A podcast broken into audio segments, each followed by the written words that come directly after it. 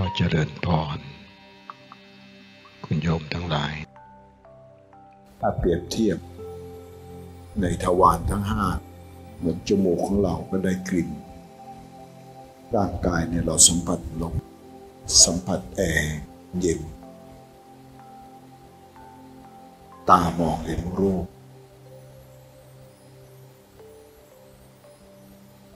จิตก็รู้ว่ารู้ว่าเห็น แต่ไม่ใส่ใจว่าเป็นอะไร ก็สักแต่เห็น ตาเราไม่ได้มืดบอดเหมือนเมื่อก่อน ก็เข้าหลักสูตรของท่านพาหิยะนั่นเมื่อเธอไม่มี ไม่มีอะไรต่อไป บางคนยังมีตัวตนเยอะจะมีตัวกูของกูห่วงอนาคตว่าจะเป็นอย่างไร ห่วงทรัพย์สมบัติ ห่วงชื่อเสียงเกียรติยศเพราะคำว่ามีมันจึงทุกข์และคำว่ากลัวไม่มีกลัวจนกลัวลำบากก็เลยทุกข์แท้จริงพระพุทธเจ้าก็สอนอยู่บนความไม่มีอยู่แล้วนะ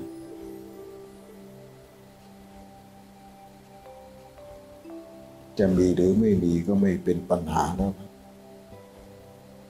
เพราะสุดท้ายมันก็ไม่มีอะไรอยู่แล้วอยู่ว่าเราหลงกับมันหรือเปล่าท่านถ้าเราไม่มีตัวตนเราก็ไม่หลง ชีวิตแค่นี้เพียงพอหรือยัง มีที่นอน มีที่กิน อยู่ในที่ปลอดภัย เพียงพอหรือยัง มีความสุขที่ใจไหมต้องการอะไรอีกไหมล่ะ คิดได้แค่นี้ก็จะไม่หลงทุกข์ จะได้ไม่หลงไปยึดมั่น